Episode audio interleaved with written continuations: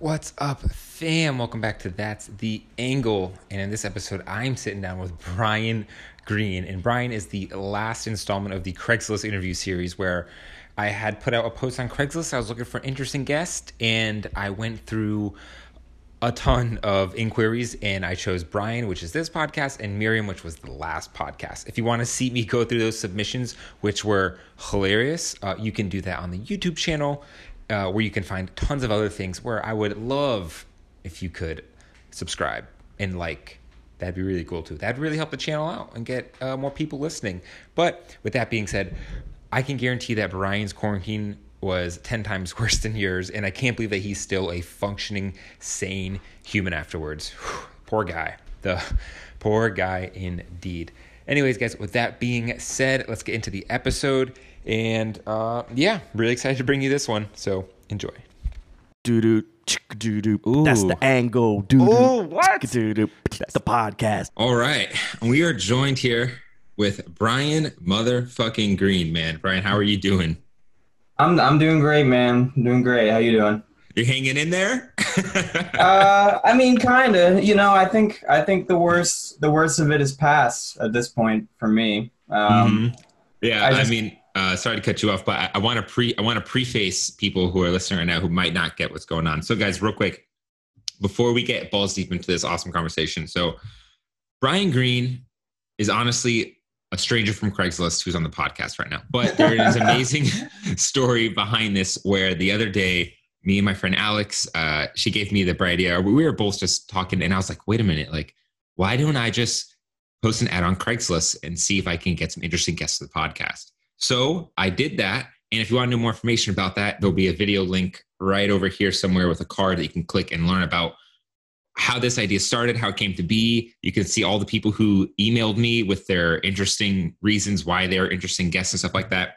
But I gotta say, out of all of the emails, Brian Green, aka the guy I'm on the phone with now, Brian, uh, had yeah. the best email and the and out of everyone, we were so interested to talk to Brian. So I feel honored, is, man. That that's really that's do. the backstory. That's the backstory right there.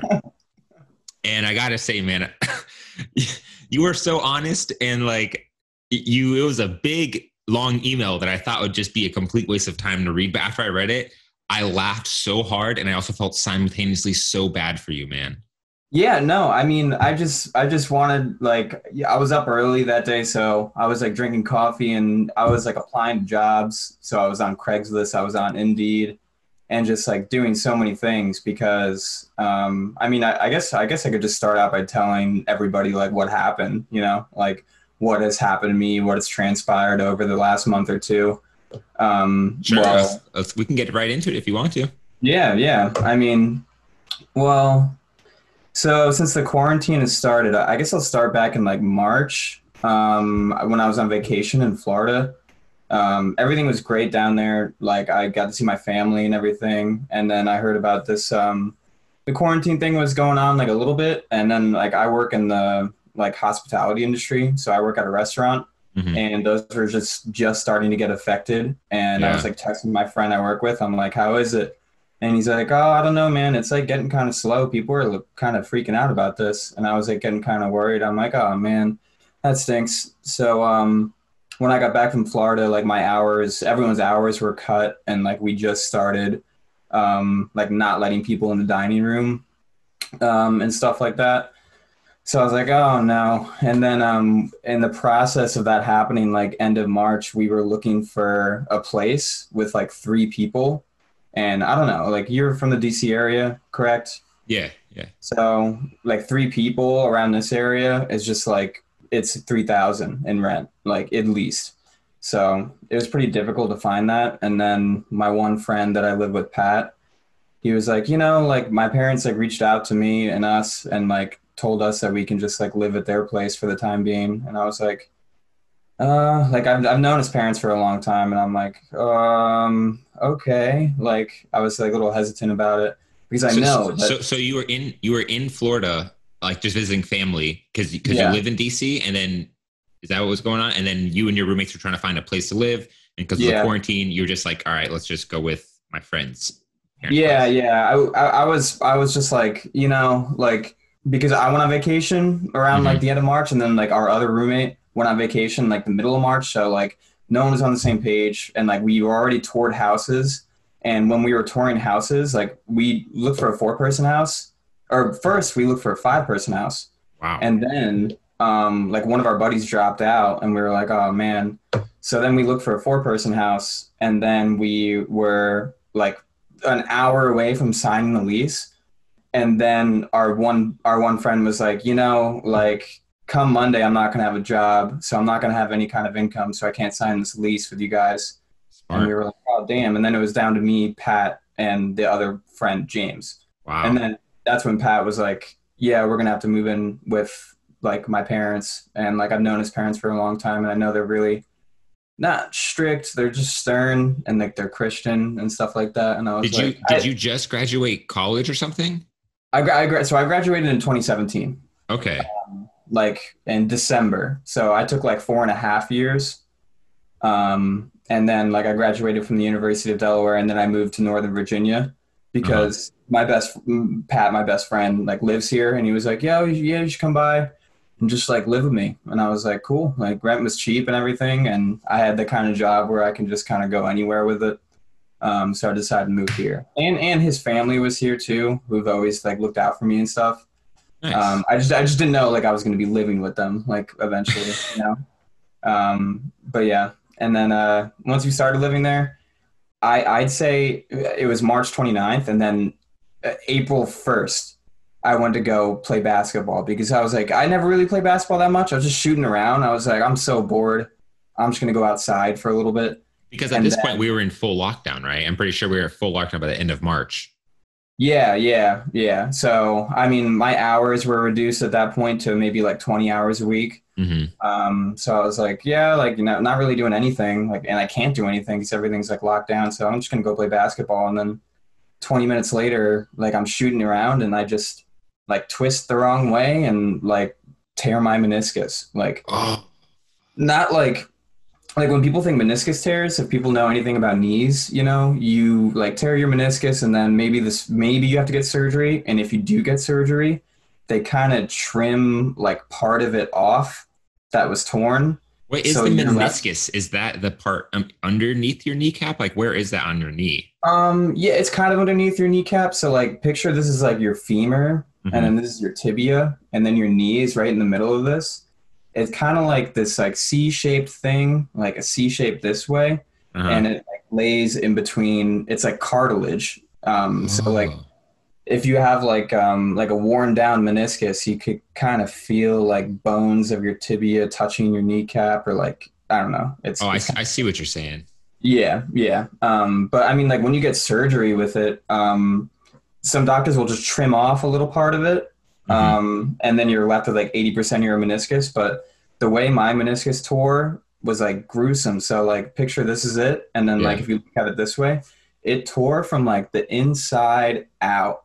Oh, So it was like it's called like a bucket handle tear, um, because like when it tears, it like flips up a little bit. Um, so I noticed like after it like happened, I was just like on the side of the basketball court, like this isn't good, this isn't good. like And you I- knew I- I- instantly. you're like, this shit is mess. This, this is really bad. yeah, because like I mean, you've like twisted your ankle before, or maybe like twisted your knee before, and you're like, oh man, like I'm kind of limping. This isn't good. But then like you ice it, and then like you wake up the next day, and you know it's really not that bad. One second.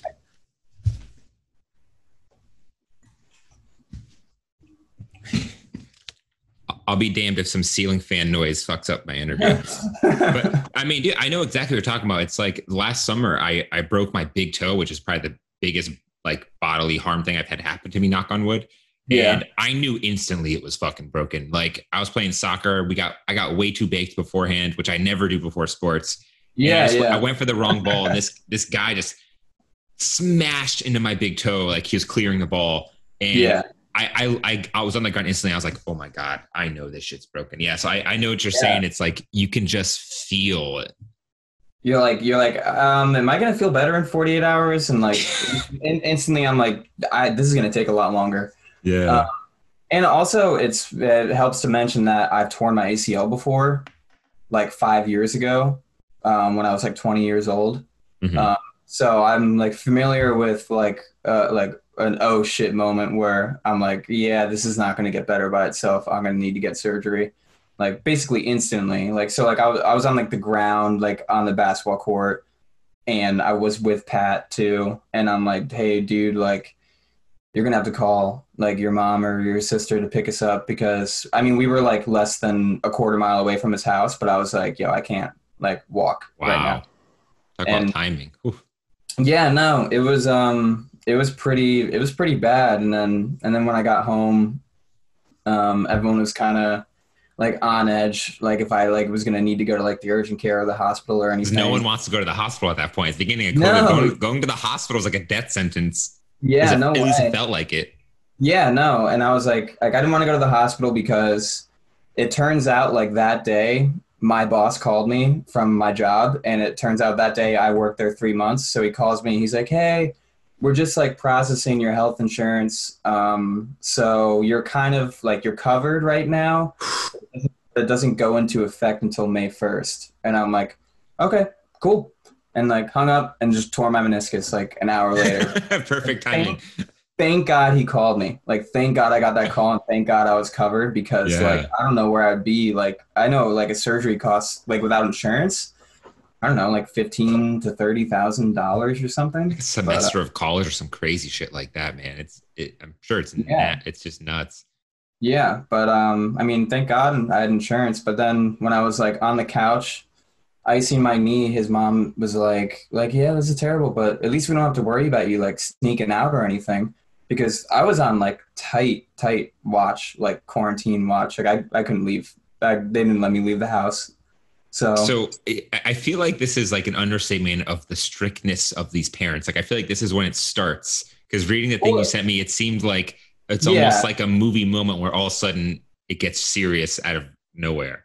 Yeah, no, I mean, like I always, I always knew that they would take something like this serious, but like I know they're like helicopter parents, and Pat has told me in the past, but you know, I didn't really know the true gravity of it until I was like treated like like I, I was like one of their kids, and they were like looking out for me too, and I was like, oh man, because two days before that, I was like, hey, like. I, like I didn't really feel like I needed to ask, but I was like, "Can I go to a friend's house to watch a movie?" and they were like, um, like no. and I was like, oh my god, like this is gonna be one of those like this is gonna be like quarantine quarantine. they give you a reason for not going because they, they were just like quarantine or they were just like, Yeah. nah. Yeah, I mean it's quarantine. I, I like I understand it too. They're like about to retire in like five or six years, so I mean Yeah. if they contract it, like it's not going to be as easy to recover from as if one of us did. Especially though, like- at that point, we thought just Corona would kill everyone over the age of 40. Yeah, yeah, exactly, exactly. Um, but yeah, and then yeah, I was on the couch with my knee in pain, and I was like, oh man, like here, here it goes, basically. Like, I mean, talk about perfect timing though. Like you, you, you're like on a, you can't work literally because of Corona, and then you happen to tear your meniscus. So it's like a perfect time to injure yourself, but just not the perfect time to injure yourself with these crazy Nazi religious parents. yeah, yeah, yeah, exactly. Um, yeah, I was like as as not mobile as I was because like I couldn't really leave anywhere. Like I was totally, totally not mobile anymore, and like. Wow. I so I, I took like a week or two, um, I guess, and to like recover from it. Like if like I, I didn't get an MRI re- like right away because I didn't have coverage until May first. So I was kind of like in this like purgatory feeling where I was like, you know, it could be torn. Like every day I woke up, I'm like, I have a torn ACL, and then like by night I'd be like, you know, maybe it's just like a sprain or something. So it was like pretty annoying just trying to like like go back and forth just to like try and make myself feel better, you know. so you spent a whole month with a torn meniscus waiting for that insurance to kick in. Yeah, yeah. That's crazy, Um, dude. That seems not right. Yeah, no, but I mean, I was really careful with it. But Mhm. I, um, when I tore my ACL like five years ago, I I spent three months with a torn ACL, and the ACL is even like even worse. So Oh fuck. my right knee at this point is just is just totally bang banged up, and like I wish I could restart and like not did like when I tore my ACL five years ago. It, it's a pretty good story. I'll keep it short, but I was in a fraternity and I finally got in like after like all the hazing and everything, and I'm like, oh cool. Like, and we were doing this thing called air band, which is like you do like a synchronized dance, like for all of Greek life, and you have to like Mhm. coordinate it with music. And um, just being like one of the new members, they like had me in like the front doing like the dances, and I was like, "Yo, guys, like, I can do a backflip on the ground," and they're like, "Really?" I was like, "Yeah, yeah, like I could do like you know those those ninja people that like do like a backflip with their foot and they do like twists in the air." Oh yeah. Like I I could do that, and then like I did three like on the concrete, showing off in front of everybody, and everyone was Pretty like, impressive. I, I've never seen anything like that. And I was like, yeah, yeah, yeah, I'll do it again. And like, I just got like too overconfident. And I did another one and I landed just like not right. And it was like, usually I do it on grass or turf. So if that would happen, I could just like fall to my fall on the ground. But I was so like fixated on landing it that I just like twisted my knee really bad. And it like everyone heard like my and like my friend that's had it happen to him before, who's like big into sports, is like, yeah, man, I think that's what happened when I'm like on the couch with like a bag of frozen peas on my knee. This is like a, this was like a big frat party you were at, like you and all the frat Yeah. bros, like the sorority Yeah. was there too, and you're just like, "What's up?" we just got in, you're partying, and then you're just like, "Backflip, backflip, backflip." Tore my ACL. Oh yeah, god. and that's that's when I realized I'm just like, damn, like I can't be like showboat. Like it gave me just like, um, I was like, I need to slow down, you know, because I was like, I was drinking too, so I'm just like, god damn, I mean, when you're drinking shit like that, always seems like a good idea. Did you live in like a traditional like big frat house with like ten rooms and shit? oh yeah, yeah. Oh, so- that's so cool. we called it i went to U- university of delaware and um, it was like a little bit off campus every off off campus housing there is basically on campus so Mhm. everything's pretty close but it was called the com the compound it was like 151 west main street and 153 Mes- west main street like they shared a driveway and they had about like nine to ten people living in each house so you had like essentially, essentially you had like 19 roommates um The houses then- weren't connected; they were just really close to each other. yeah, yeah. So you essentially had 19 roommates, and the um, we'd have parties like day parties like in the driveway, and like we'd block off the driveway with a car at the front, so no one could see what like what was going on. And it was like one of those scenarios where we were like practicing our dance and just inviting people over to drink like this keg, and yeah, I just like messed up my knee in front of basically everybody that I knew, and Oh shit, dude! I can't believe you live with ten roommates. That's insane. I mean, was the trade off worth it? Like, was being in that like, like the the stereotypical frat that you see in movies? Because I went to a college where our frats and sororities were just like half-ass frats and sororities, where it was just Yeah. they didn't have the big frat house and the big sorority house. It, it was just sort of like meh. But like, if I no. if I had something like that, I probably would have joined too. Being a freshman, that shit sounds Oh, cool. yeah. Yeah, yeah. No, it was it was really cool. I mean, living at that house, like my room right now that I just moved into is not that big. It's like ten by eight. But yeah, no, the room I lived in in one of the frat houses one year, it was like ten by seven, and I paid seven twenty five a month for it, and it was the cheapest room in both of the houses. And I was like, I don't know what I was thinking at the time, but I mean, what I was thinking at the time was like, this is awesome, and this is like the coolest place to live. Yeah, right. What you thinking at the time is let's drink some keg and, and, and, and slam some puss, bro. That's what you're Yeah, thinking. you're thinking Yeah. let's, just, let's just have a good uh, good time. Like the burners downstairs didn't work. Like I didn't, I didn't cook or anything. I was just like buying shit on Main Street and uh, stuff like that. But it was a good time. I, I, I spent one year in uh, 151 and then half a year in 153 the next year when I was a senior because after half a year I'm like I can't take this shit anymore. I got to live in like an actual place. So like I took my buddy's spot in like his apartment that he lived in, which was great. Nice. Um, but yeah, yeah, my yeah my, my time was co- at college was good. Um, but back to the quarantine um, and my my knee injury. yeah. Um, yeah, after like one or two weeks of healing, I like went back to work a little bit. So I was like doing stuff where like I could like sit down and like you know not like heavy lifting or anything hmm um, and I wore this like soft brace on my knee. But I was just like still earning some money, but I was like, I don't know what the fuck I'm gonna do right now. Like this is like terrible. And then my boss was getting kind of like weirded out of having someone like that's basically injured, like working, um, and like putting himself at risk for another injury. Um, so So that that's was so weird. Re- restaurants were closed by this point, though. Like restaurants were. Oh yeah, yeah, but it's so it's like a beer and wine uh, store in Falls Church. Um, oh, oh, oh. It's like a retail store on the bottom, but a restaurant up top. And I oh, so this was before like all everything was really close, closed. Yeah, yeah. So like we never closed down, closed down. We just closed down the restaurant and we had Mm. um like the beer and wine. We did like curbside pickup for it. I see. I see. We like made an online store so people could like just purchase it without walking in. Oh, nice. And we got like a lot of traction. So a lot of us were able to keep some hours and like our jobs. So um that was nice. I'm not gonna lie to you, man. You, you probably would have been better off collecting unemployment. Those those checks were fat. I know. I well, like the thing is, I was only working like fifteen or twenty hours a week, and then um, I factored in like I, I, I claimed some unemployment um, when I like couldn't work those two weeks when I was healing, and like I didn't I like lied about how I was not injured, I guess. So I did get like two or three weeks of unemployment. Um, yeah, I got like I got like nine hundred bucks. Yeah, dude, was shit like, was damn. insane. You're like, oh wow, I'm never working again. Fuck that. yeah and then well and then there was a week and then there was a week where um i got unemployment after working like 15 hours i'm like damn yo like i made a cool 1100 this week that's nice But but did, didn't you say that while you were sick that the the parents were so strict they didn't let you take any pain medication? Yeah well um like fast forward like to may may 1st i got i got the mri and then like a couple days later yeah you have a torn meniscus. And i'm like damn. And they're like it's like a bucket handle like it's torn torn. Like you need surgery. Because i noticed i couldn't straighten my leg. So they, i needed surgery. And then the doctor that was talking to me about surgery was like they couldn't sh- like cut a little part of it off.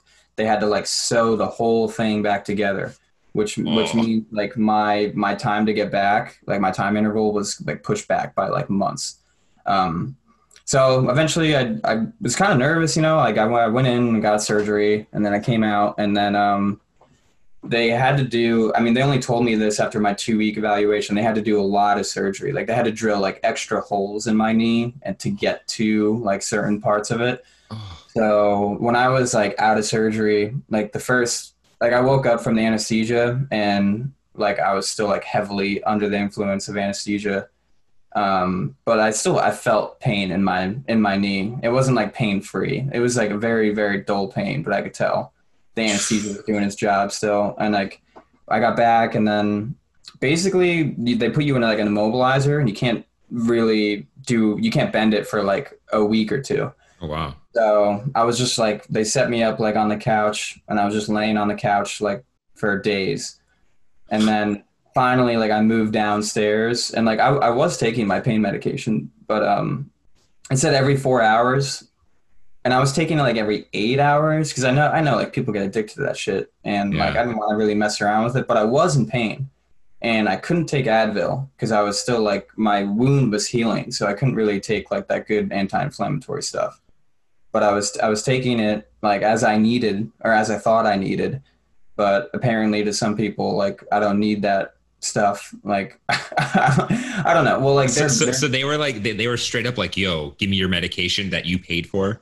yeah. Eventually, I mean, it was um. So like the daughter had hip surgery, and um, like they claim like yeah, she only took one, and I was like, all right, well, like I like I I don't have like the balls to like stand up to them and because like, you know you know like I'm living under their house like their rules like I'm not paying rent. It was very nice situation. Yeah.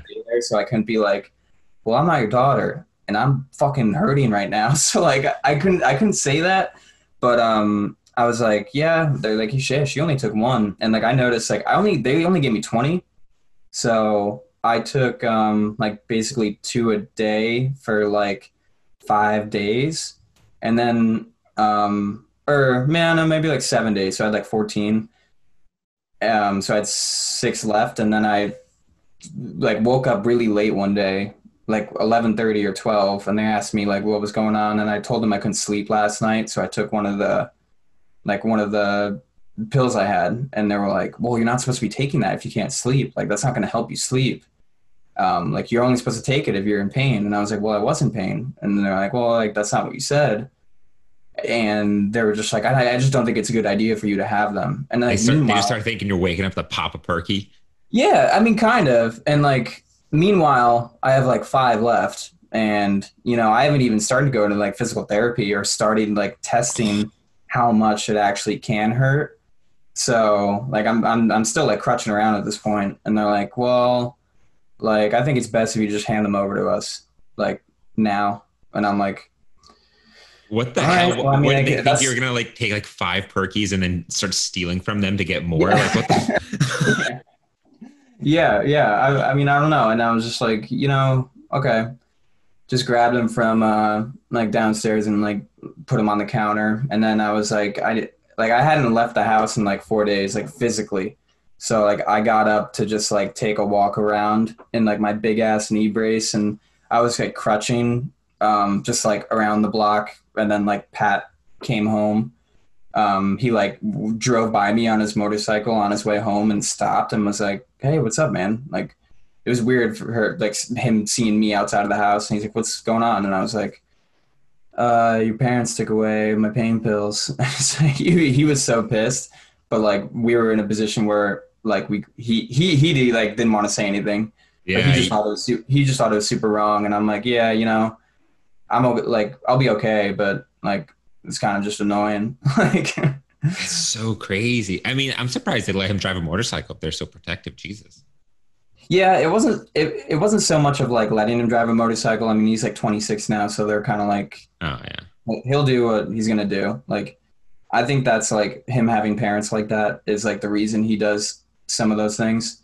You know, Ah. They're, so they're so like so what, uh, so what happened after they took away the perkies? Does it get worse than that? Yeah, I mean, it it gets like gradually worse. Like every every like week or so that goes by, where I'm like trying to dig myself out of this like depression ditch and make trying to make myself feel better. Like something terrible happens. Really? So I mean, after after um that whole incident, you know, I, I started going to like PT and stuff, and my knee was kind of getting on the right track. And then um and then they left. They went on vacation. So Pat and I had the house for ourselves for a week, which was really nice. Um and we were like we were like drinking, inviting people, inviting like small amounts of people over every now and then. Um, and then I noticed like my stomach started hurting pretty bad when like I noticed they were about to come back. Like the day before they came back, my stomach started hurting. And then when they were back, it was still hurting. And this went on for like four days.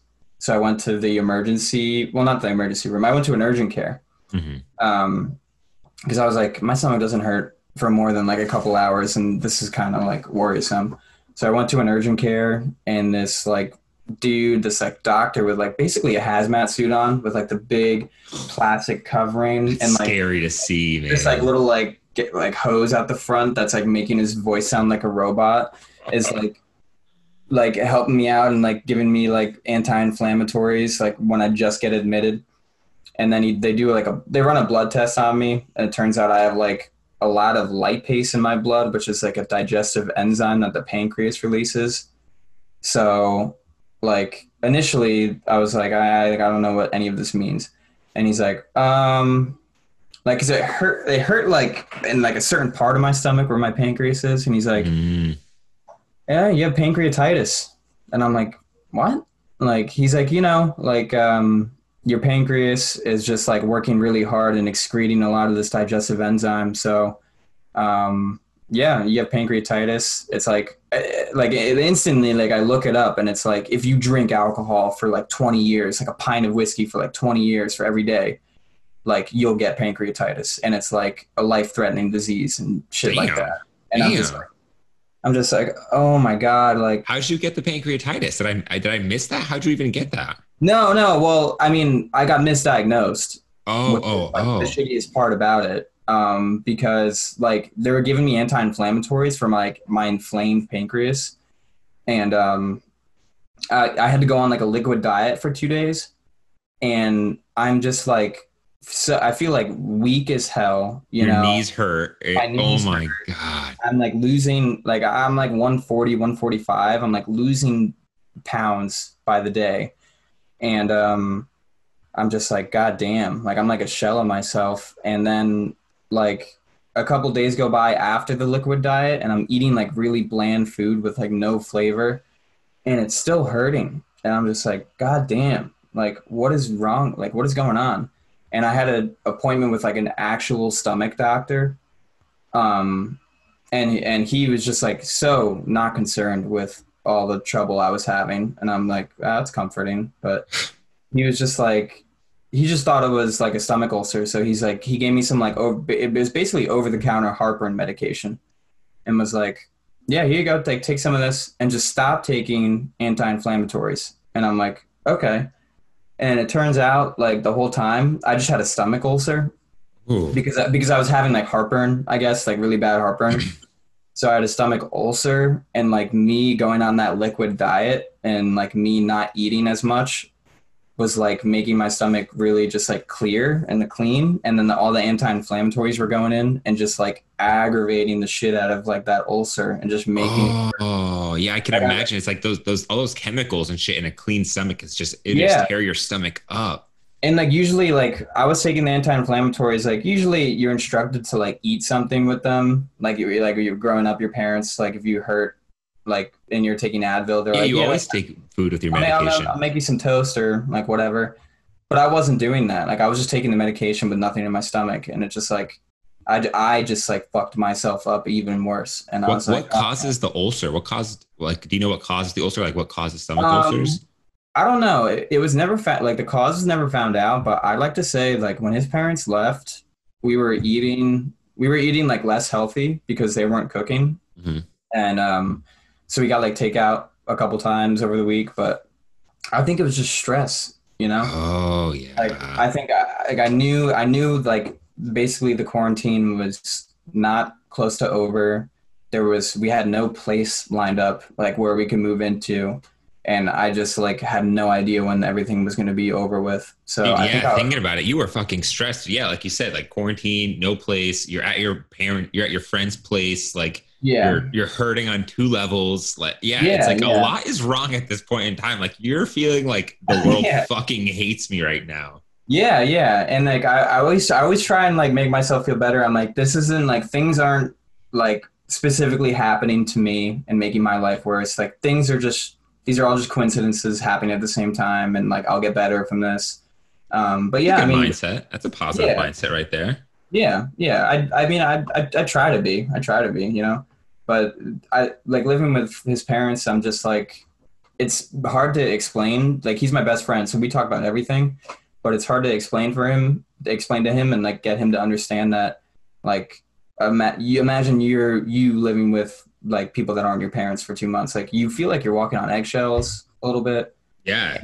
Like, you, like you know the feeling, and What would not. you have done? What would you have done if, if they didn't let you stay there? That's a good question. You know, like I, I, I really don't know. Would you have moved back home? I guess. Like, I mean, I'm I'm from New York, so Oh, yeah, That- you like- definitely weren't moving there. yeah, that that makes that makes the situation even more difficult because that's when it was like spiking really like coronavirus was spiking extremely hard in New York, and I I don't really I guess I would have moved home, but the thing is like why I'm in this situation I am in right now. I mean, it's a good situation. I've I finally moved out and everything, but my, my yeah my mom lives in like a halfway home and she has shit. for, like she has for years, but I'm like she's doing really well right now. But um, I couldn't have stayed with her and then like my dad lives in this like one bedroom place in New Jersey. Like I guess I guess I could have stayed with him, but he's on disability, so he doesn't even like do anything or move around that much. And like I'm not sure if he'd be able to take care of me like at that point. So Oh wow, Um, yeah, that was literally your best option. Like you, there, there kind of was no going home for you. I'm sorry to hear that, man.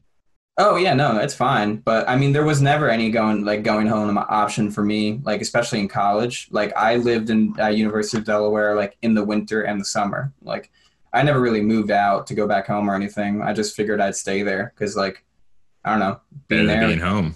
home, like Yeah, it's so crazy. Yeah, it's one thing you can't choose in life is your is your parents. Yeah, I mean, if if anything, what I've learned like from their mistakes is that like people can try and like emulate their parents, you know, and try and do things and like follow in their footsteps. And then like one of my old baseball coaches, who was like really close with me, told me that like some people just do the opposite, and I think you should do the opposite. Just try and focus and like not not be like them, like you know. And I'm like, oh yeah, yeah, that makes sense. Like try and not follow in their footsteps and try and just kind of do things my own way.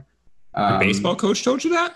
Yeah, yeah. When I was What an- like what 13. an awesome dude! Holy shit! Yeah. The fact that, I mean, I'm not gonna. lie, It's kind of crazy that even he saw it and was like, "Hey, kid, you know, like that. That's that's what coaches are for. Like that's that real coach shit right there. Is to like be like, yo, kid, Yeah. like Yeah, no, my coaches have provided me like a lot of guidance throughout the years, you know? Like I had um I had this really good dive coach. I started diving when I was a sophomore in high school. Um, you know, like off the springboard, like doing flips and stuff. Um, that's that's why I can do backflips on the ground because I'm that's what I was into. And then my coach was like, you know, like he sat down with me like right when I started and I wasn't good at all. And he's like, Do you think this is something you can like try at and like get into college because of this and i'm like yeah i think so like he just coached me along that guideline for two years like i only dove for two years in in high school or like two and a half and then i got a diving scholarship at delaware so holy shit, full scholarship. Uh no no. It you, was like you got some money. yeah it was like 120th of a scholarship maybe but i mean it helped. It helped. Um but yeah so okay. The the meniscus surgery the me not being able to leave the house them taking away the pills me getting a stomach ulcer.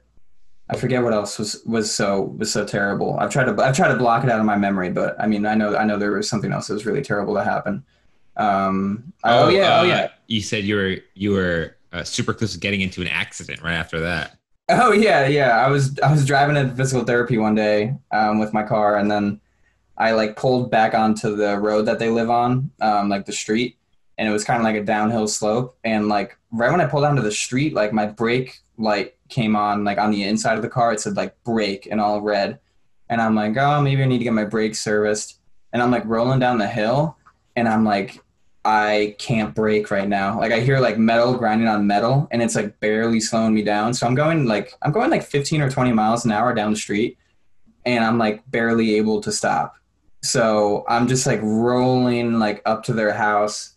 Oh And, my like- god, that is like everyone's worst fucking nightmare. is your brakes Yeah. literally don't work? Yeah, I, I I'm just like I'm like what happened? Like you know my because my I got my car serviced like before the thing started and then and then I just didn't drive it because I couldn't drive it with my knee and then like it sitting there almost made it like broken or I I got I don't even know what happened but I like rolled like barely past their house and I'm like okay like I'm just gonna park it right here and this thing is not gonna get touched again and I like Mhm. told his parents what happened and I had to call the tow company to come get it towed and i was just like no car like no knee like no stomach like i'm a broken man i've i like Shouldn't be I laughing. I I'm can't leave. sorry, man, but this is the most unlucky thing I've ever. i was heard. like i was like i can't leave and also like i can't even think about leaving because i don't have my car um but yeah i'm just just like uh, what else i was like smite me god like whatever whatever whatever you have left to give it to me right now because it costs money to get your car towed and then get your car fixed. Like that's that's Yeah. just a whole expense you never want to have. It's stupid expensive. Yeah. Thank- thankfully, though, the um, his parents offered to pay for like my car to get towed. Oh no way! Basically, just like get it out of there. Yeah, they've been like really helpful with like financial stuff. Um, like at first, like they thought I needed some. Like they weren't sure of my financial situation. They thought I needed some money.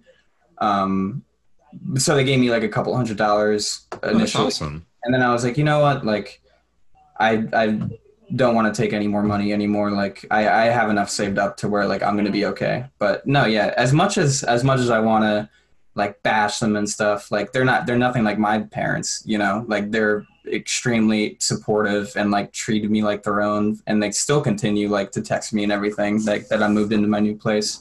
Seems like Um, it came from a good place with them. It's just that sometimes shit can get too far. Sometimes Yeah, it's like yeah. sometimes people take things too far, and they tend to be religious people for, for whatever for whatever reason. I don't know why. Yeah, those those two things just go together, I guess. Like they read the wrong they read the wrong verse that morning. You know what I'm saying? Yeah, yeah.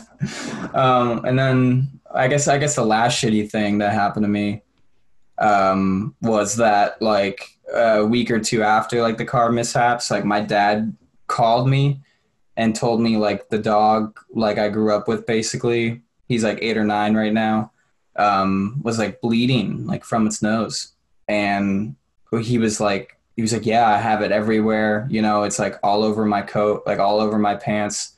And like, I really don't know like what's going on with him. And I'm like, oh my God. Like, I think my dog's about to die. like, I, I, I think he's going to Holy shit.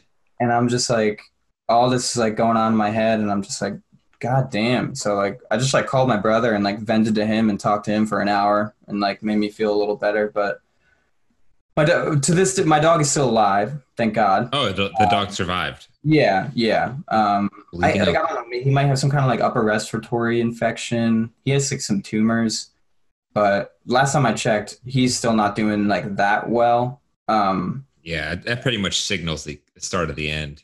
Yeah, yeah, it, it is. It is shitty to think about, but my my my dad does not live like a healthy lifestyle. I'd say, and like I guess The- the, dog the dog doesn't either. that. Like Yeah. he just like feeds him snacks and stuff Dude, like I that. dude, I swear, dogs are a direct reflection of the owner. Like one hundred oh, percent. Like if the dog is out of shape, I guarantee the owner's out of shape. If the dog is unkempt, the owner's unkempt. Like it is. Yeah. It literally, they literally have like formed some symbiotic relationship where it, it- they the dog mirrors the owner. It's just Yeah. so nuts. Well, well, there's that, and there's also sometimes where like you'll see people walking their dog, and you're like, wow, that person looks like their dog. Like you know what I mean? Like you see like a poodle, like a white poodle, and like some old like lady with like curly white hairs walking it. You're like, oh my god, that's so funny. Is it is, is it the fact that we just try to find the similarities or that people just they just start to morph into each other is that what it is because i swear to god every dog and every owner you can tell that they look alike they just start morphing into each other over over a year, I'd say. it's so crazy Yeah. dude so but was that the end of all this crazy stuff like the series of misfortunate events for brian green was that was that the last of it the dog I- almost dying I, I I think so. I think so. Um, thank God someone showed me mercy. But I mean, I think as of right now, like my car is still at that shop, and my my buddy told me like recently, hey man, this is gonna be over like six hundred dollars of work, and my car was seventeen hundred that so I you're, got. it you're not getting that car back No, so I mean, that'll be like the last shitty thing that'll happen to me is I'll have to buy another car lost your car complete my savings, but I mean, I'm on track with my knee to get back to work in August. So, I mean, I think, yeah, I, th- I think I'm through it at this point. Holy Yeah, shit, man. Through fire and flames with Brian Green. Dude, that might be the title of the video, dude. Like, holy shit, man. I don't know if many people had it worse than you during quarantine. Like, maybe someone who, like, lost a family member or, Yeah. like, lost a family member and their business because of COVID. But, like, Yeah. for, for an individual basis, as far as I know, you have definitely had it the worst. Like, Yeah. it- you know, and like I was, I was like thinking it like, I was kind of like in my mind thinking about like, okay, someone else has to have it worse. You know, like somebody else always has it worse. And like that's what kind of got me through it. Sometimes like it's you. Yeah, yeah, well, it's yeah. Just thinking about people that have like lost loved ones to COVID, or people that have lost their job and then they contract COVID and then they're sick, like deathly sick, and then like people that had to go to the hospital, like I had to go to, that didn't have insurance, like those people, man, like they really have it bad. Dude, how the Uh, fuck did you keep it all together, man? Like, how did you how how did you maintain enough composure to end up on a Craigslist talent section and and someone to be on a podcast? Like, how did how did you? I, I, I don't know, man. Like I, so like I, I've I've worked my whole life, like ever since I was 14. You know, I've I've had jobs like doing this, doing that, um, and uh, after not working, like I was hurt, and after not working for more than two weeks, it kind of just like threw me out of like the zone I was in. You know, like I was just I'm I'm I'm about working like a lot and like saving Mhm. money and like doing what I have to do to get by. So like not being able to work was like really just m- making me feel like not a regular person anymore. I, would, I I I felt so like like useless, you know. Um, so for like about a week or like weeks, I was like depressed as hell, and like I just like didn't want to do anything, like didn't want to get out of bed, and you you know how it goes when people get depressed, and like I just started noticing it, like it. I was like, you know, I'm the kind of person that can kind of combat depression and anxiety by like lifestyle choices, and I believe in public health approaches, definitely. Mhm. Um, but I didn't even notice it until my friend Pat was like, dude, I think you're just depressed. Like, Because, slowly just like seeped in there, but without yeah, I was I was on. like I was like my knees hurt, I can't do this. My stomach's hurt, I can't do this. I'm just gonna sit here. And like that's when I decided like after like a couple weeks of that, I'm like, I need to get my ass up and like get a customer service job, like get some kind of remote work job. Like and then I I took a course on contact tracing like through Johns Hopkins, like a five hour free online course. And then I used that on my resume to like look for contact tracing jobs. And what is that- contact tracing? That's like when you um when someone contacts covid contracts covid-19 like you basically call them and tell them like the precautions they have to take like whether ha- they have to like quarantine themselves or like completely isolate themselves. And then they tell you everyone they've been in contact with and you Oh, have to wow. like call call them and tell them like hey so and so has covid. You need to quarantine. Like you need to do this. And just basically know about the disease like in and out I didn't know people were doing that. It kind of scares me now. Now I'm scared of all the missed calls I've gotten. now I'm scared of missing a call. Someone's going to tell me that my Fourth of July party, someone had COVID there. I'm sure you're fine. I mean, if you can't taste or smell anything, I'd get worried, but Yeah. that's like the first sign. But um, yeah, I I didn't even get I, I couldn't even get a contact tracing job. No one replied, so I was like, Wow. let me just go on Craigslist and see what's going on on there. And then I just like poured my heart out into a couple uh like talent ads, and then here I am. So Dude, that's so crazy, man. Dude, I'm, I'm so glad that here you're an optimist, but like I, I can see where it comes from. You know, it's like coming from this family Yeah. where it's like your parents aren't necessarily role models. It, Yeah. it, it may honestly like, you know, I'm, I'm kind of envious. Like I come from, you know, I've got great supportive parent yeah, and uh like i've always admired people who ha- who deal with more adversity than me like you Mhm. because it makes you a tougher a harder person like dude you're like what 24 or some shit like, yeah, like you, the fact that you went through all of that and had to do all those calls yourself all that stuff yourself all that grown up ass shit like dude that makes you like a smarter and like a more driven person at such a younger age where a normal Yeah. kid your age would have their parents would have done all that shit for them Yeah, so so when I was growing up in New York, like my parents, like the house I grew up in, my parents had it built. Like they built it. Or I mean they designed it. So like I I was very wealthy as a kid. Like my my dad was making over six figures like easy. And then my mom was working like 30 hours a week cuz she's a florist. Um so I I had I had a lot of money growing up and I lived on this big house on top of this hill and like all my neighbors knew that like we were like the top dogs of the neighborhood as as weird and like boastful as that sounds but yeah. I mean i was a spoiled little kid like when i was growing up like every anything i wanted usually uh, give it like a week or two like i got it and i'm just thankful that like w- w- when when i when i look at myself now like i'm thinking that like all like that shit that my family went through like my parents got divorced you know like they lost their jobs like drug addictions alcohol addiction all that stuff wow um, I don't think I'd want that. Like, I don't think I'd want it any other way. It just like shaped me to the person I am today.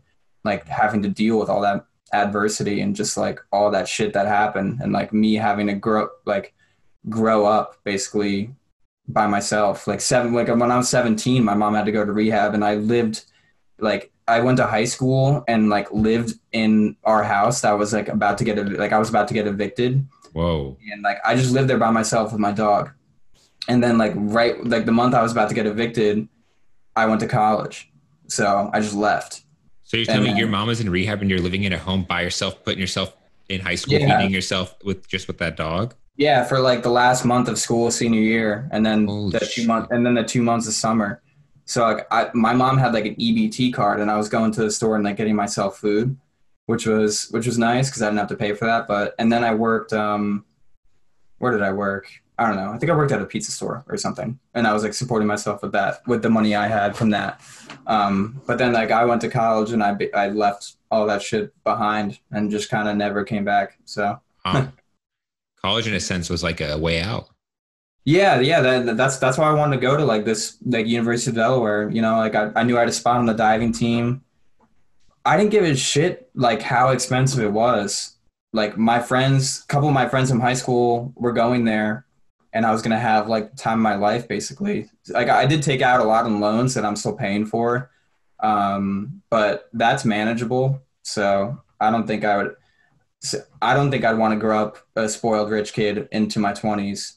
So Mm. I'm not gonna say I'm glad my parents fucked up, but I am kind of glad. And I'm not gonna say that like I should have went to a cheaper school because I'm paying for it right now because I wouldn't trade those experiences for anything. So I mean, I don't, I don't think everyone should have shitty parents, but I think there's a difference between living a spoiled life versus living like being taught different lessons, you know? Like, Yeah. I think Mhm. everyone deserves to have loving parents, but I, it it just sucks when those lessons have to come from having shitty parents. And, and I, and I've dealt with that myself as well. Of one of Yeah. my parents turning out to be a really shitty parent. Yeah, um, which yeah. completely rocked my life. You know, it, it didn't happen when I was younger. It happened in my early twenties, but like, yeah. um, you know, it it's it's so nuts. Like, what what do you think you would have done if college wasn't an option? Um, I mean, that's like my. I have an older brother, and college wasn't an option for him. He kind of took the whole brunt of like what was what bad what was bad like happening with the family. Like he took the whole brunt of that like to himself. So he find he found it like he went to community college. Like I'm not gonna say it's not a real college, but like he went there for two years, and he worked like 70 hours a week at the pizza shop. So like that's what he had to do because he thought college wasn't an option. And like re- college shouldn't have been an option for me either. Now when I think about it, because he did the smart thing. Like he has no debt, and he got a job like as a corrections officer. Like after he was done with school, because he took a test like while he was in school, and he was like a criminal justice major. hmm So that's, I mean, like I'd have to stay in my hometown and work a lot and just be like depressed as hell. Like my, my, my brother went through a lot of shit, like staying at home like that while I was at college, like partying my ass off. And yeah, just, that that weighs on your mental, piece of shit. especially yeah, especially like being from a, a a I don't know if it's a small town or just like a suburban town, and you're It's still in that town going to community college, which feels like a half fail. Like it's it's good, you know, Yeah. but it still feels like a fail. And you're working at a pizza shop, like just no offense to your brother, but like that setup can like really poison your mind. Yeah, yeah. It was it was really tough for him because well, he did the same kind of thing that I did. Like when our family, like my mom started like having a lot of problems. Like he moved out when he was 17 and he Wow. left me there like with her when I was 15. Wow. So we we both we both did that kind of thing, but it turns out like I I went to school and he didn't. So I yeah, I mean I I, I don't I don't think I'd want to do it any other way. I think I think I would still just take out loans and like basically escape and just try, So what- try to go to school. What'd you end up go to college for? Um, public policy, and I have a minor in journalism. So why aren't you doing that? And, and Um, good question. I don't, I, I don't really know. I mean, you know, I, I'm never, I've never been enamored with like politics or anything. So, um, I was supposed to be a communications major at college, but in Delaware, you need to take two years of courses to get into the major. And then I took two years of courses, and one of the classes that like was like a prereq for the communications major, I didn't do, I didn't do well in because I was pledging a fraternity and like I didn't show up to a lot of the classes, so I didn't. I fell short of the mark for the communications major, and I was like in with my advisor, like about to start junior year of college, and I don't have the major I wanted, and I was like, like what do I do? And she's like, well, I guess you can. What you have to do is be a policy major. I was like, really? She's like, you could be an English major, but you would have to take five years, and then if you're a policy major and a journalism minor, like those communication interest classes you had carry over to your journalism minor, and then you just need to take like six different courses to fulfill your public policy major, which is doable in two years. So I was like, I guess I'll just do that, and that's that's that's what I had to do, and it kind of sucked because I was in courses like talking about policies and politics. I mean, it was interesting because it was the 2016 election um, during some of that time. But when it was all said and done, I I had no interest in working for like any kind of federal government, like going to like it just so happens I live in DC. I mean, it's not like I would ever want to work. I would live in the most political town you could for something you did. Yeah, no, eh, eh, like every every time every time someone asks like what my major is, like when I'm like working like at a restaurant or whatever, or um, just like people's parents, I'm like, yeah, public policy. Like, oh wow, like you're in a great place for that, and I'm like, yeah, I know, but like I don't I don't want to do that. so I've it- been like, I mean, just thinking about it, it kind of seems like college was like the way out from your current situation, and the fraternity Yeah. was essentially like a brotherhood, a family um, Mhm. aspect. You know, something that I think it sounds like you really wanted. Uh, Yeah, like something yeah. that like it's like yes, like a way out, and and and in a support system like that seemed like I would have done the exact same thing in that situation. Yeah. like I'm glad you view that as as that because I mean with like older people like parental figures in my life they view it as like me just like ignoring responsibilities and, and shit like that by joining a fraternity but I mean the way I looked at it was like it was kind of a no-brainer like I got like recruited like they wanted me in like I, I got I got in like there was like uh, some kind of process you go through like deliberations and stuff and like it's basically like stand up like interviews and they ask you questions like see how funny you are see how good you are with like talking with people talking to girls and like i was just in like instantly like i had to do all that stuff honestly like obviously but they were they were just all accepted all accepted me like immediately every like all of a sudden i had like 80 new friends That's so sick. I mean, I think Yeah. that goes so understated with with a fraternity and a brotherhood. I, people so are so quickly to be like da- to damn it and be like, oh, it's just a bunch of drunk assholes, dummies and stuff. But it really Yeah. people don't think about the bright side. Is it's like it really gives you a system of people that like support you and are like are really have your back for life. And like yeah you know, especially as for being, you know, hitting going past 18 and you really go out into the world by yourself. It's like yeah it, it it's it's really good for some people, especially for people like yourself. But it also makes me wonder why didn't you just join the military? I I thought about that, dude. I I don't I don't know why. Like I've played like this has nothing to do with joining the military. I mean, maybe it does in your mind, but I played like Call of Duty and I still play like shooting games and I have like my whole life. And I've always thought about it because, you know, like I wouldn't have any debt or like the debt I have would kind of just be cleared. I would get a decent amount for your school, yeah. yeah, I would have got gotten a decent amount of money that I could like send back to wherever I need to send it back. I would have no bills or anything. And I would fight for my country and I would get in really good shape probably uh, from doing it too. I just never saw it as an option because I, I guess that's like my I guess that's my plan C Ah, if my other plans were to fall through. Um, but yeah, I thought about that.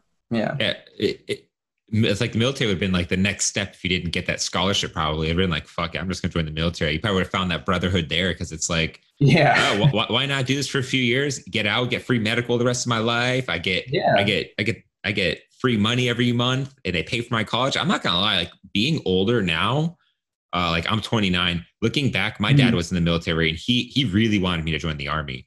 And, and Oh, I, yeah. I was just like a weed smoking hippie back in the day playing music. I was like, yeah, fuck that shit. Um, yeah. you know, I went to college and I got a degree that I don't fucking use. I guess maybe a little bit, but like I don't Yeah. do that. I use the skills, but I don't use it for that field that I'm in. And Yeah. like thinking about it now, I low key wish I, I, I low key wish I would have maybe joined the military because I was like, damn, like the way it sets you up afterwards is Yeah, a total yeah. hack. Like I spent four years putting myself in debt in college and all this shit. I probably didn't have as good of an experience as you did in college. I was like, man, I wish I kind of just would have like joined for the military for two what is it? it's like two years right you only have to do Yeah, like two years and you get free a bunch of free shit i'm like maybe that was the move like maybe that was the right move all i had to do was shave my head like god damn Yeah, no, that's that's a good point. You know, like I when I was going back for my sophomore year of college, I was like my I had like surgically repaired ACL, so I couldn't really move any of my shit into my new apartment. I had no job like lined up. I had to take less credits than I usually took because of how much physical therapy I needed to do. And like at that point I was like this is going to be impossible. Like, you know, like I don't know what I'm going to be able to do like sophomore year of college. Like I had to like I had to just like sell drugs to get by basically. You Like, did? It was, it was terrible. Yeah. Um, it. but yeah. Um, but thinking about it, like if I just joined them instead of doing that, if I just joined the military, like right now when I'm 24, probably would have been a little better off. but wouldn't have all those years of like experiences and good times. Dude, fuck it, man. You know, you're not a person unless you've sold drugs at some point. I sold weed for a whole summer once. Yeah, yeah. Yeah. I'm also, I'm also, I'm also not sure what I'm allowed to say on this. I'm guessing like anything, right? Dude, yeah, we can say anything we want, dude. That's, that's the whole point of podcasts is that I don't have Yeah. to think about what I, I can say or not say. Like that's the, the the beauty of podcasts is it's still the wild west. You know, it's not Yeah. radio yet. It- it's it's Mhm. going to be the new radio, but even then, no one wants podcasting to have rules and regulations, and people are trying to have like syndications where it's like a a syndication essentially would be like a news channel where there's Yeah. shows under that news channel. But I'm like, fuck that, dude. Like, I I, li- I like how people are approaching it, and you know how Joe Rogan's choosing to like not, you know, by I don't know if you know what's going on there, but he's leaving YouTube in in December, right? he's- Joining uh Wait. Spotify. oh yeah yeah yeah yeah yeah He got a one hundred million dollar licensing deal with Spotify. Do you know what that means? That means that he still owns everything. They're just paying to use his content.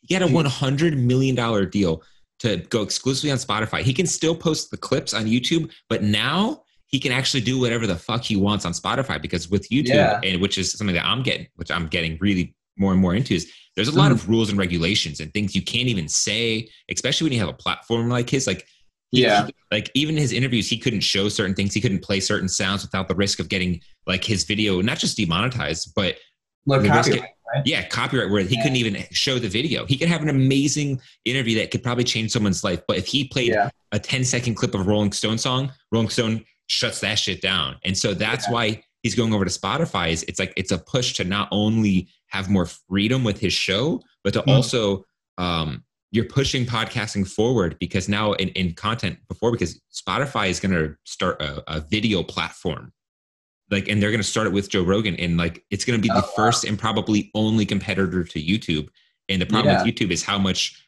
uh, censorship is going on on the platform Yeah, yeah, yeah. No, I've I've I've noticed that with like um with YouTube, and I don't know. Like I, I watch I watch a lot of like Twitch streamers too, because like I'm like really into video games, and I Same, I stream same. a little bit myself. Um, so yeah, with Joe Rogan like getting paid by Spotify, you have like people like Ninja and like Shroud and Doctor Disrespect too. I What mean, I don't know. I don't know. no one happened. knows with disrespect no one knows what's happened with him yet I'm yeah, I've been I've been looking at it like one day I spent like an hour trying to figure it out and and I, I don't know what happened, but yeah, no, these, these people like like the same way with YouTube, like Twitch is hard. Like people like all these sexual allegations that are coming out with people like Twitch streamers too. That's not good. That's happening right now. But also Twitch has like you're, you're talking about the the uh um the, the one house and the, the guy had the allegations. You're talking about the uh, uh what is it? The something dude i'm i'm deep in twitch too. I can talk this shit with you dude. I know exactly Yeah, what you're yeah. talking about.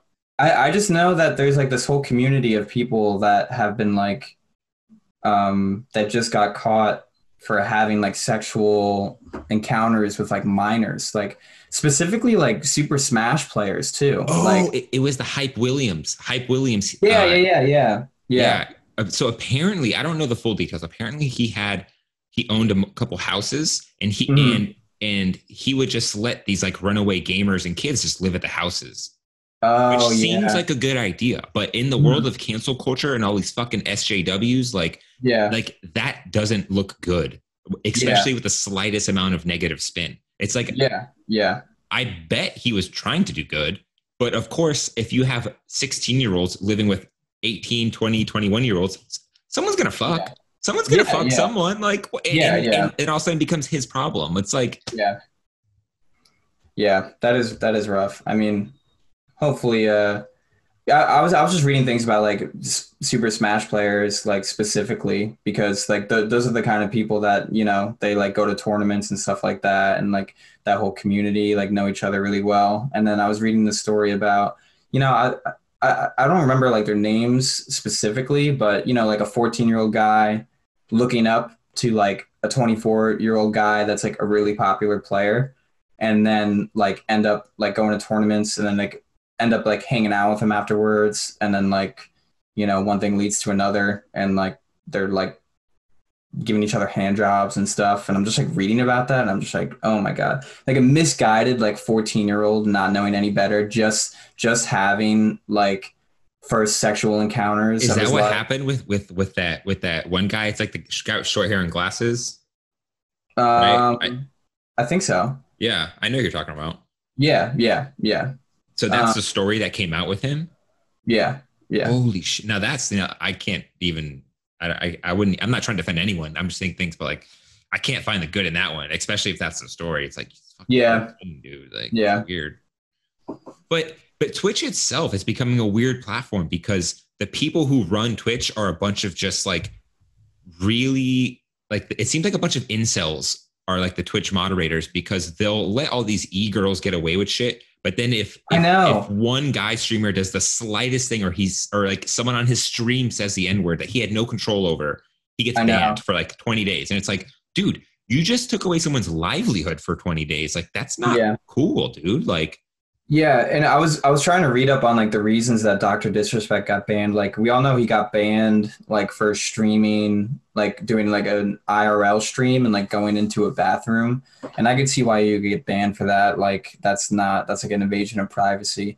But then they were saying like that you know, like don't be surprised that if his ban has to do with like back in 2017 when he made his player model some kind of like white supremacy figure that was like very not clearly defined and then like you know how he's like very very um like male gamer oriented like trash talking he's, i'm he's like toxic i'm like masculinity. yeah yeah yeah yeah yeah but that's what like that's his like character It's And so fucked up that it's like he probably made like some like KKK character like for fun in 2017 Yeah. when that wasn't Yeah. as big of a deal of a joke to make.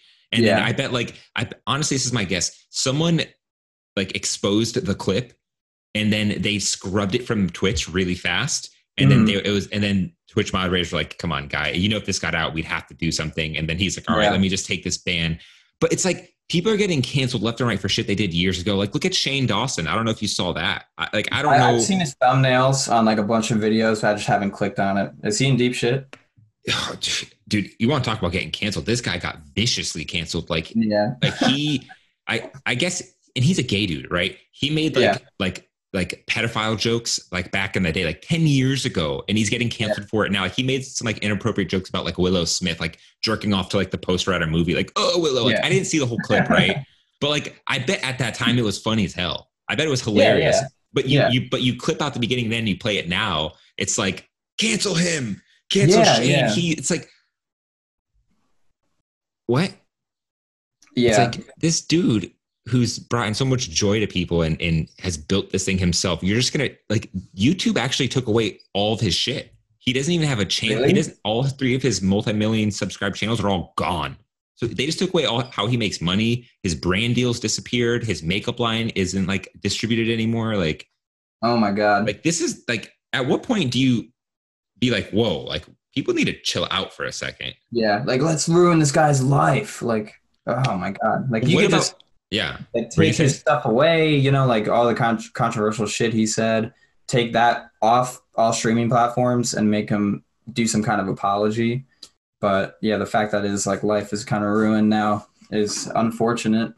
like this kid like he already had mental health issues i'm kind of worried about the kid now it's like is someone Yeah. checking up on this dude but Yeah. not even that uh what about ninja what's he gonna do now that mixer died he, he got that bag and now like he can't go back to twitch Oh no! Well, the thing is, Mixer, um, Mixer is going to pay out the contract they owe to him. I think it's like ten million dollars that they owe, so they're going to pay out that contract. he got like 30 milli didn't But he for that whole contract Facebook, or no, yeah, thirty mil. But Facebook bought out Mixer. Like Facebook Gaming bought out Mixer, so I guess he's got the thirty million, um, and now he's like a free agent. Like I saw he was streaming on YouTube. i heard about that I don't know if he has a deal with YouTube or if he's just like kind of doing his own thing on that platform. But um, what would you do if you were ninja what would you do right now like where would you go Um, I would try like Ninja's so big, you know, and there, there's been like things about um like that thing Brime, which is like going to be a new streaming platform.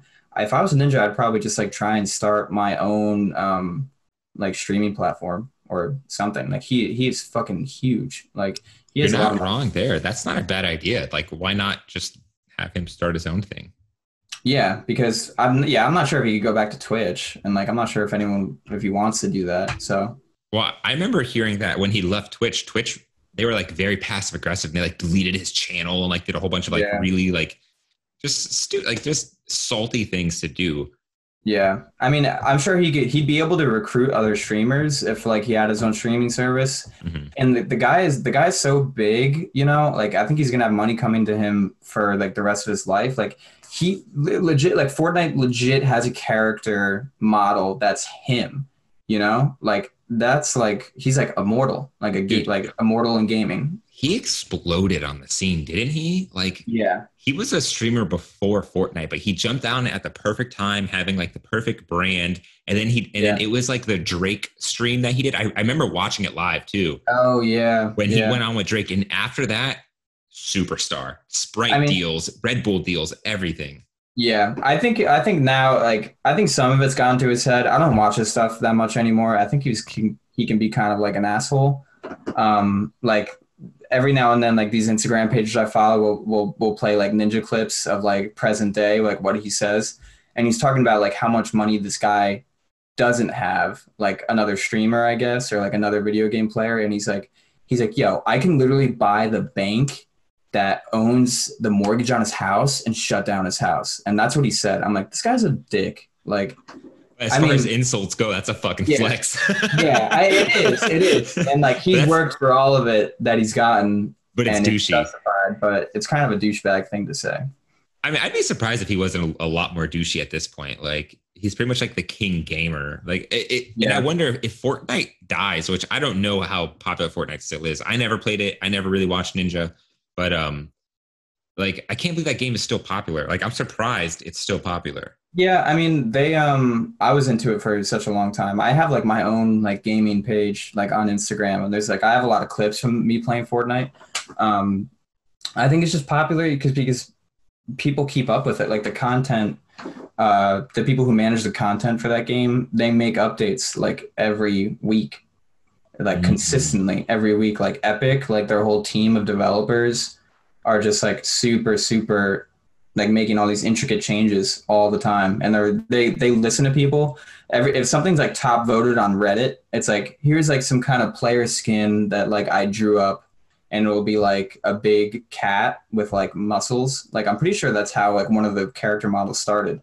Was like someone drew it on reddit and someone from like that works at epic saw it and then they just made that skin that you can buy so like they, Oh. they, they listen to the community and I think that's why they've been so successful. I mean I'm I'm off the Fortnite grind. I was on it for like two years probably, but yeah, that game's gonna be around for a long time. Uh, well, I, I got no feelings on it. I play League of Legends. That's like my game and like Oh, that I follow like the culture of a lot. And they do Mhm. the same thing where they're on top of it. Like they're always fixing things, adding things, updating things. And I'm just like, it keeps the game fresh for you. Yeah, definitely. Because there's nothing like playing like an old game you're like, wow, is this like still a bug in here? And you're like, oh yeah, it is. Like no one even looks at this game anymore. Like when the new Call of Duties come out, you play like the old ones and someone's just running around with like aimbot and like throwing airstrikes at you because they have hacks on and there's no one monitoring the game. So like no one cares. Like You almost can't make games like that anymore. It's like now when you make a game, you're gonna be with that game like it's a fucking child, and you have to like grow with the game in the community, or else your game is just like yeah, and, and your game has to have microtransactions in it or else it seems like it's not gonna be good. right. Isn't that the weirdest thing? Is microtransactions like Yeah. what a weird 2020 not even it's pre 2020 just like weird hacking like no one Yeah. thought before like of selling a skin they were just like yeah 15 bucks a month to play you can unlock it if you work hard enough now it's like Yeah. free to play but well, it was like everything was like locked behind like doing challenges in the game, and then you finally receive something. But now it's like you can pay to make that go faster, and then like if you don't want to pay, the grind is like you're gonna have to play have ten days of playing time on this game to be able to receive this. Like yeah the grind is like a real like, grind to actually unlock It's it like pe- people keep setting the bar like so high and so high about like how fast they can obtain things, and it's just like really just ruins it for everyone else. Yeah, it's so crazy i think something that goes understated is, is how hard it is to be like a streamer i think a lot of people think it's Yeah. easy to be like a, a full-time twitch streamer but like that is a grind you want to talk about a grind you have to be playing like eight hours monday to sunday Yeah, I mean, I I've, I've been trying to like the start to get into it. I think I have like 20 followers on Twitch or something. But the the, the thing is, like, I, I I got the webcam, I got the mic, I got um, like the capture card, everything, and the and I had to buy a new laptop for it. So it cost me like a thousand dollars to get Mhm. everything started. Um, but when you do that, it's just like you need to get like familiar familiarize yourself with like all the software, um, which I did, and then like the hardest thing is developing some kind of like streaming schedule and like template where you can like set it like this is what it's going to be. I- I don't do that. Like you know, like I play video games when I feel like it, and like It I can't- you have to approach like a job or something. yeah, yeah. It's like it's like well, I'll be on tonight from like seven to eleven. It's like well, like if I sign on at seven and I die in Warzone a bunch, and around nine, my friend's like, "Yo, you want to like go grab some beers?" Usually, I just get off and I'm like, "Yeah, fuck this," because this is frustrating. Um, but like streamers, like just gra- like, and you you have to keep like some kind of temperament. I don't think anyone wants to see people like just like screaming and throwing their controller, even though that can be kind of funny sometimes. But you know. My my biggest thing with streamers is that they're never entertaining. Like I would choose someone who's entertaining more than they're good at the game. Like more Yeah. more often than not, I, I it's like I'd rather watch someone play a shitty game who's hilarious or- Yeah. and they're shit at it than someone who is just like challenger in League of Legends, which is like the best rank. Yeah. Like they're challenger, but the whole time you're watching them play, they're just like click, click, click, click, click, click, click, like click, click. Oh, Uh, yeah. And you're just like, what, what, what is this shit? Yeah, I mean that's that's why like Doctor Disrespect. I was like really. It took me a long time to notice this, but he's not actually like really good at. Well, he he's really good at video games, but he's not like pro level. Like pro level people can shit on him. Like his kill death in like Warzone is like two point two zero. Like that's what mine is. So like he's just entertaining. entertaining, His like production value is Oh my. God. Yeah. His like scenes that he would do, the animations and shit, and Yeah. like the little segments. I mean, like, I, I don't know anyone else putting that much work into a stream. Yeah, yeah, it's pretty wild. I I wouldn't be surprised if there are like two or three people like in the background, like working with him, like working that stuff. But also another he had- yeah. like Tim the Tatman. Oh yeah. good at video games. Like that's where he gets like shit on by other gamers that like how he's bad. But his presence, like on the mic, and like what he says, and how much fun it is to watch him play with other He- people. He is is- fun to watch. Yeah, he's so entertaining. I love his voice is so good. He's such like a radio broadcaster voice. Oh yeah, yeah, yeah. yeah. I, I feel like that's like ninety percent of what it is. Yeah, it's really it's really hard to describe, but I mean, Dude, I went yeah. to I went to TwitchCon one year. Oh, really? Yeah, I went I went a year when they got the year they got acquired by Amazon. I think this was like 2017, 2016. hmm Um, dude, it was a lot of fun. It was also very surreal, like meeting these internet famous people. I was like, whoa, like you're you're not that different. You just do it more. Like you just Yeah, yeah, Like I was like, oh, you're you're some normal ass dude. Like, what's up, man? Like, yeah, yeah. That's why it's it's funny. Like ninjas come up, like him being just like kind of like a nerd that plays a lot of video games and goes to these like. I mean, before he was big, he was going to the tournaments, like driving to tournaments that are like across the U.S. for like no money, and just to think that like he's going to be on like Ellen and like these late night talk shows and like the transition that he's had to make between being just like some guy that plays video games for a living to like having to hold his own on like late night talk shows. that's be- crazy.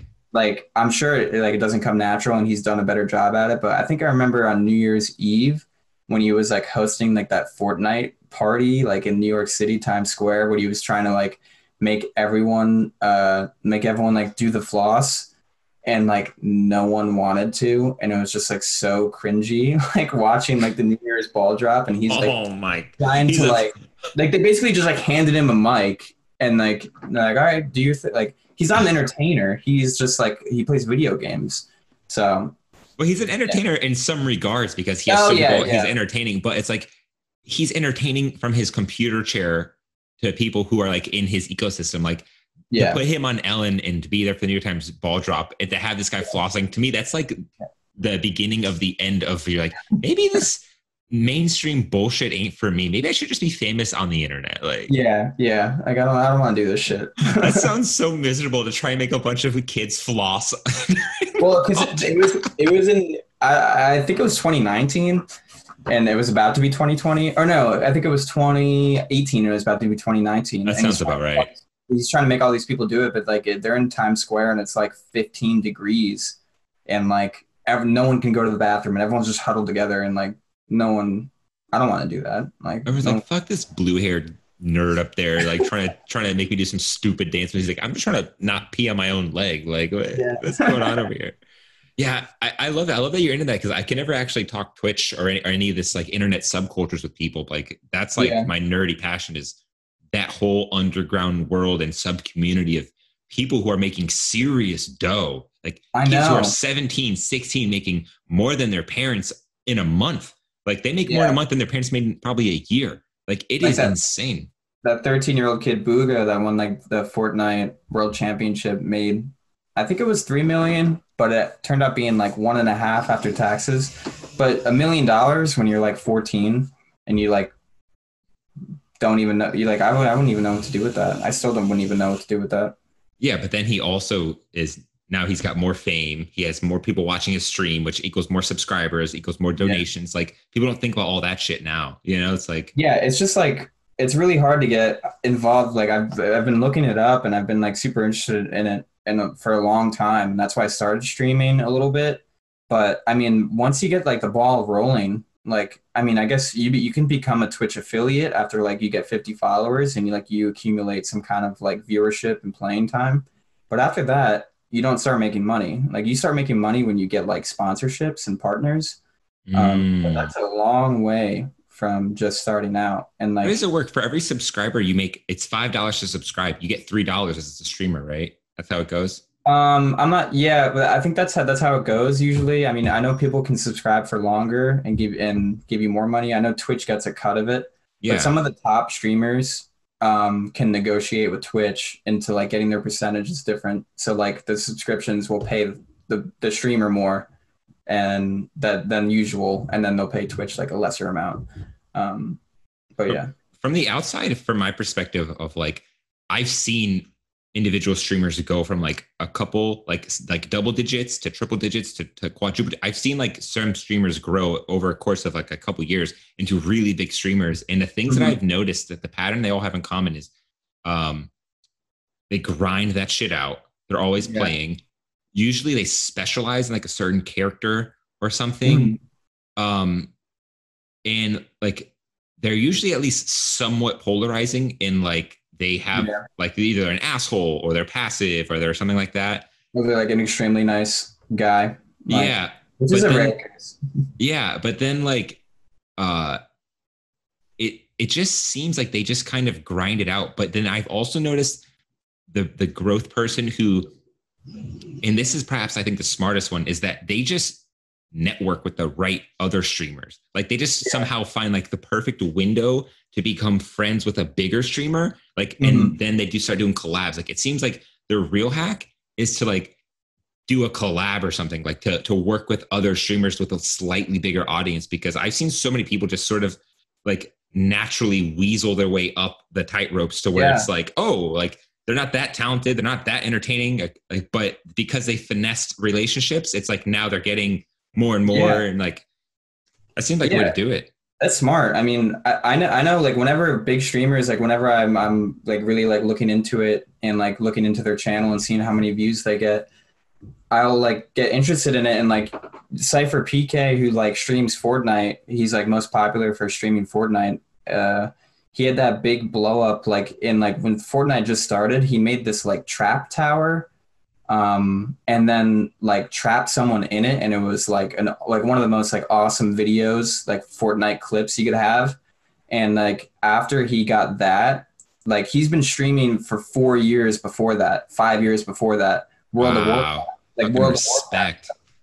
And like he had such a he had like a following but like a consistent small following like 200 300 viewers like all the time streaming world of warcraft. And then he had this fortnite clip like trap tower thing made that no one's ever seen before in like an online match and he traps someone in it and one like victory royale pops up on the screen. And then like that video went so viral he was explaining how it was like overnight. Like he had 500 people on his stream the next day then the next day he had 700 then the next day he had a thousand Oh, and then like weeks after that he's streaming with the top streamers and then like he like i mean he's extremely good at video games and has been the whole time but just he gets that notoriety and then all of a sudden like he's famous like you know what I love about that story is he was he was streaming for four to five years consistently, and then Yeah. finally he wasn't scared to take a like a chance, an opportunity at like a new game, just doing something stupid, and it went viral, and he finally got his moment. Like I love that Yeah. shit because he hustled and grinded for that one moment. You know what I'm saying? Like Yeah. I, I, I like hearing that. And the last thing I, I forget, like you just mentioned, like last thing I didn't bring up of like reasons people blow up is just being really skilled. Like that always helps. Oh, too. yeah. Like like just being Yeah. the best player probably helps you get, you know, Yeah. noticed. But like I love hearing that story, dude. That's so cool. Yeah, yeah. And like on like what you were saying before about how like they're good at networking. I mean, like you can have people sometimes I'll see highlights of like a little kid that's really good at Fortnite, like someone really big will host their stream and they'll start like crying because they have like two viewers and then all of a sudden they have like 2000 viewers because they're watching like they're getting their stream hosted. Yeah. And they're like, oh my god, and they're like freaking out and like, and if they're good, usually like if they're really skilled and they get their stream hosted, they'll have viewers that just stick that stay with them, and they'll they'll accumulate hundreds of followers just in like that one streaming session because people are like, ah, this this kid's actually pretty good. Yeah, what's it called in the Smash community? I don't know why I, I don't even play Smash, but I just like it. Uh, Zero, they this new like YouTube video trend started where uh, they would find these really young kids who were really ranked, like high ranked online, and then Oh, yeah. and then, and then they would play the like they called them the gamer prodigies, and so they made these YouTube videos with them, and then some of them became like really big after that because they were just like fourteen year olds who were so talented. Yeah, yeah, no, yeah, I, I know exactly what you mean. I, I know the videos you're talking about. It's like today I t- today I play the third ranked player in the world or whatever. Like that's a, that'll be like the description or the thumbnail. There's also this guy on like Warzone, um, this like really good player who has like thousands of viewers all the time. Cloakzy, like played a random duos with this guy named Iceman, and he like looked up his stats like on stream and he saw that he had like more wins than he had and he was like holy shit so he just like met this random guy that was like really good at the game and all of a sudden like he basically made this dude like a streaming He made career him famous. Yeah, isn't that crazy? people are commenting like oh iceman i need iceman again like i need to see him more and then like all of a sudden like he just starts his own channel and he's a streamer now like Dude, dude, I'll never forget when I lived in Richmond, like uh 2014 to 15. I, me and my buddy got really into Destiny. That game, oh yeah yeah It was such a fucking awesome game. But there was this kid. He was like, I, I don't know, maybe like 15. His name was Fresh Dragon, dude. I've never seen someone so good at first person shooters in my life. Like really this kid should have had his own channel. Not only was he fucking hilarious, but he was insanely talented. Like he would just clutch. Oop, he had spit everywhere. He would just like clutch out like one v threes and like one v fours and like like dude, this guy was just insane. Like I I remember Yeah. just being there, being like, you know, if I ever need a reminder of how how bad I am and how much of a boomer I feel like right now, it's this kid right Yeah. here. Yeah, I, I, I know- I know what you're talking about, and I, I get that feeling too. That like I'm one of those people, like not to to my own horn, but like I'm, especially like at Smash and shooting games, and like basically every game that I'm like really into, I'm just like a lot better than my friends at it, but I'm not as good as like pro players. Like you, you know, everyone you meet's like, "Yo, you like Smash, dude? I'll beat your ass in it." Like I'll say that, that. I'll say that, and I always do. Like I always do. Like I, I've pl- I've played like kids that um have played in tournaments before, and um I've like held my own, but I haven't like beaten them. But I think it's just like a drive I need to tap into to like. what's the name of your channel? Like, do you have a channel? Like, what's the name of your Twitch channel or something? It's um it's my PSN name is Mom Spaghetti thirty four, and it's like twitch.tv slash Mom Spaghetti thirty four. Dude, that's a great brand name. I love that mom spaghetti. Yeah, well, I, I made the I got I got a PS4 when I was about like 21, and um or no, I was like 19, I guess, or 20. But I got the PS4 and I had blonde hair, um, because I dyed my hair blonde when I was like working at this restaurant, and like one of the chefs just called me like Mom Spaghetti because I was like Eminem with like blonde hair. So that was like my PSN name basically, and it ha- it has been that for like the longest time. Dude, dude, okay, when I post this video, I want to make sure you send me like a link to your Twitch or something like that so I can Yeah. put it in the description. Yeah, yeah, that sounds good, man. That'd, That'd be cool. Yeah, man. Uh, dude, we should probably start wrapping up. But uh, Brian, dude, I'm not gonna lie, like you, you've been a really fucking cool dude, man. Like, Thanks, man. you're like a really solid dude. Yeah, yeah. I'm glad I could. Uh, I wish I could like articulate myself better sometimes, but I feel like I I need to get everything across. Like uh, I got everything across like I needed to get it across. you know. yeah, I, I mean, honestly, I had no right. I had no idea what to expect from reading your message. I was like, oh man, this poor guy. I just want to hear about his unfortunate life. But I was like, oh fucking Brian Green, man, this dude's chill. Yeah, yeah, yeah. Well, dude, uh, I really appreciate you coming on the show and responding to a random uh, Craigslist posting. I don't know why you were on that section, but hey, you know what? Here we are.